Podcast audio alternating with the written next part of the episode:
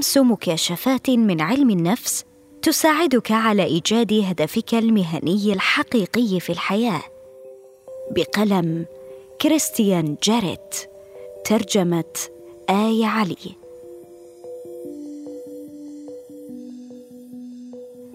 انظر لا يمكنك التخطيط لحياتك. عليك اولا إيجاد شغفك الشيء الذي تهتم به حقا. باراك أوباما.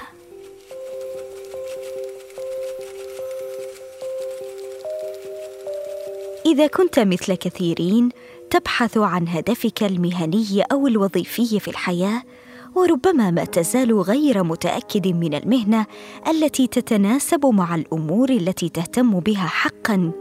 فإليك خمس نتائج بحثية حديثة تستحق أن تأخذها بعين الاعتبار.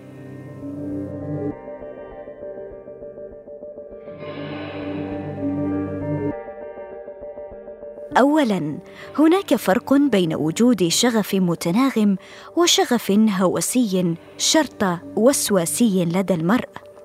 إذا تمكنت من العثور على مسار وظيفي أو هدف مهني يثير حماستك فمن المحتمل جدا أن تنجح وتجد السعادة في عملك وهذا ما نعرفه من الأبحاث العلمية الرصينة. ولكن احترس. فمنذ أن نشر عالم النفس الكندي روبرت فاليراند وزملائه ورقة بحثية عام 2003 تمكن الباحثون من إحداث تمييز هام بين وجود شغف متناغم أو هوسي.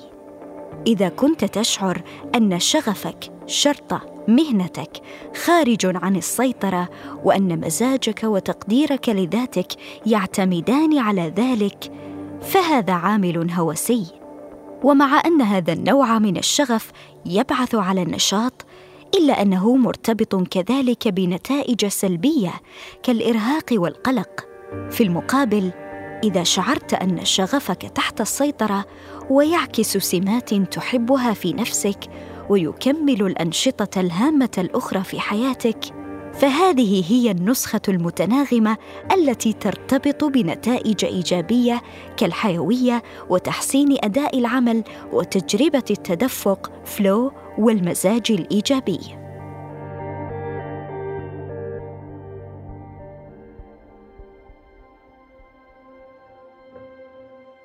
ثانيا وجود هدف أو شغف مهني غير ملبى أسوأ من عدم وجود هدف مهني مطلقا. إذا كنت تملك بالفعل طموحا أو هدفا متاججا فلا تدعه يخمد. قبل بضع سنوات أجرى باحثون من جامعة جنوب فلوريدا مسحا لمئات من الناس ووضعوهم في مجموعات وفق التصنيف التالي. الشعور بعدم وجود هدف مهني في الحياة أو لديهم هدف قاموا بتلبيته أو لديهم هدف ولكن لم يفعلوا شيئا حياله. ومن حيث الانخراط في العمل والالتزام المهني والرضا عن الحياة والصحة والإجهاد كانت النتائج البارزة هي أن المشاركين الذين كان لديهم شغف لم يستجيبوا له قد سجلوا النتائج الأسوأ عبر كل هذه المعايير. قال الباحثون إن هذا يجعلنا ننظر بشكل مختلف إلى الفوائد المفترضة لوجود شغف مهني في الحياة. وخلصوا إلى التالي. يغدو وجود شغف مهني نافعا في حال تمت تلبيته فقط ولكن يمكنه إحداث ضرر إذا لم يستجب له المرء وذلك مقارنة بعدم وجود شغف مهني مطلقا. أما النتيجة الثالثة التي يجب أخذها بعين الاعتبار فهي أنه بدون الشغف يصبح العزم والإصرار في العمل مجرد روتين مجهد. وكانت أنجيلا داكورث من جامعة بنسلفانيا قد قدمت فكرة أن العزم أمر حيوي جدا لتحقيق النجاح في الحياة المهنية حيث زعمت أن الأشخاص الناجحين للغاية ممن يتمتعون بعزم صلب يتمتعون بمثابرة مثيرة للإعجاب. وكتبت داكورث في كتابها المنشور عام 2016 بشأن هذا الموضوع أن تكون ذا عزم يعني أن تسقط سبع مرات لتنهض ثمانية. من المؤكد ربط العديد من الدراسات بين يقظة ضمير المرء أن يكون أكثر انضباطا واجتهادا في عمله وبين المزيد من النجاح الوظيفي.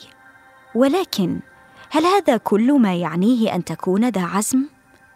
لطالما أكد داكورث أن في المعادلة عنصرا حيويا آخر يعيدنا إلى الشغف مرة أخرى فإلى جانب المثابرة يملك أصحاب العزم شغلا غير متناه كذلك. طريقة أخرى لوصف الشغف أو الهدف المهني.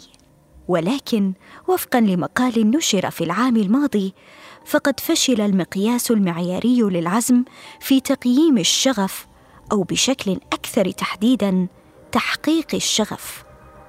ويعتقد يون ياهيموفيتش من كلية كولومبيا للأعمال في نيويورك وزملائه أن هذا قد يفسر السبب في عدم اتساق الأبحاث التي أجريت عن العزم. الأمر الذي نتج عنه ادعاءات تقول إنه مفهوم مبالغ فيه ومجرد شكل آخر ليقظه الضمير. وجد فريق ياهيموفيتش أنهم عندما قاسوا تحقيق الشغف مقدار شعور الناس بالشغف الكافي لعملهم بشكل صريح وأضافوا إليه مقياس المثابرة الاتساق في الاهتمامات والقدرة على التغلب على النكسات إذ تنبأ الأمران بتفوق الأداء بين موظفي شركات التقنية وعلق الفريق قائلا تشير النتائج التي توصلنا لها إلى أن المثابرة دون تحقيق الشغف هي مجرد كدح روتيني ولكن اجتماع عاملي المثابرة وتحقيق الشغف يحث الأفراد على السير قدما.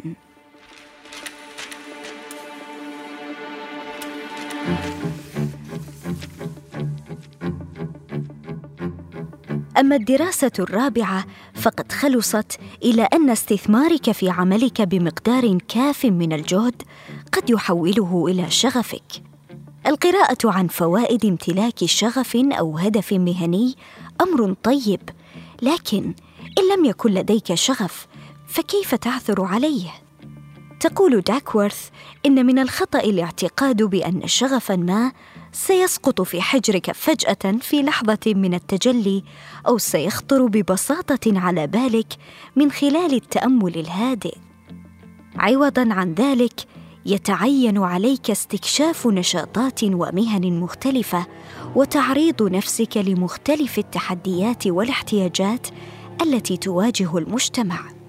إذا لم تفض هذه الأمور إلى نتيجة فربما يكون من المفيد الإصغاء إلى نصيحة الآخرين الذين يقولون إنه لا يحدث دائما أن تتدفق الطاقة والإصرار من العثور على الشغف. ففي بعض الأحيان يكون العكس صحيحا إذا بذلت ما يكفي من الطاقة في عملك فسيتبع ذلك تدفق الشغف. لننظر مثلا إلى الدراسة الاستقصائية المتكررة التي استغرقت ثمانية أسابيع ونشرت عام 2014 أجرت هذه الدراسة مسحا لأصحاب المشاريع الألمان ووجدت نمطا واضحا. لقد ازداد شغفهم بمشاريعهم بعد أن استثمروا المزيد من الجهد في الأسبوع السابق. ولكن دراسة متابعة أضافت تعديلات على هذه النتائج إذ أشارت إلى أن التأثير المنشط لاستثمار الجهد لا ينشأ إلا عندما تكون للشخص حرية اختيار المشروع وعند وجود شعور بالتقدم. يقول الباحثون يزيد رواد الأعمال من شغفهم عندما يحققون تقدما كبيرا في مشروعهم وعندما يختارون بأنفسهم استثمار جهودهم.